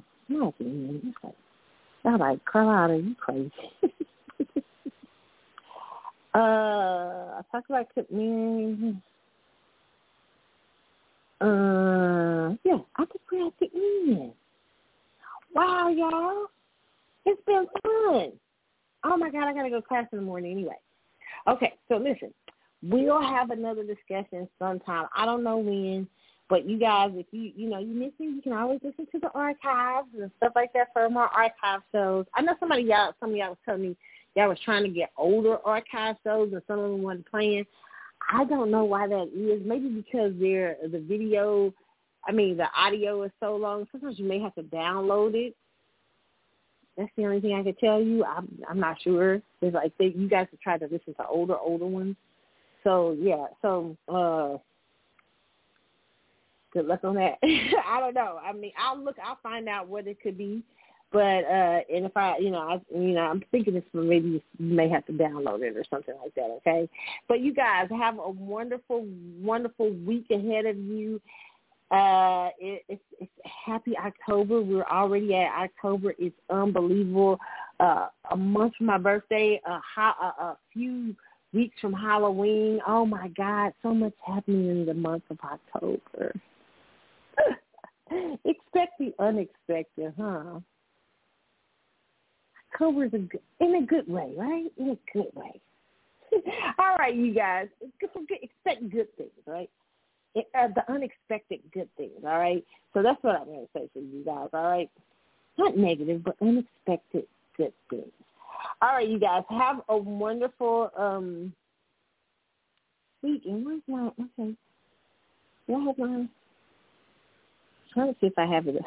you guys, I'll be trying. I'll be telling y'all have a wonderful week, but I'll be having it having up what I want to. Okay, yes.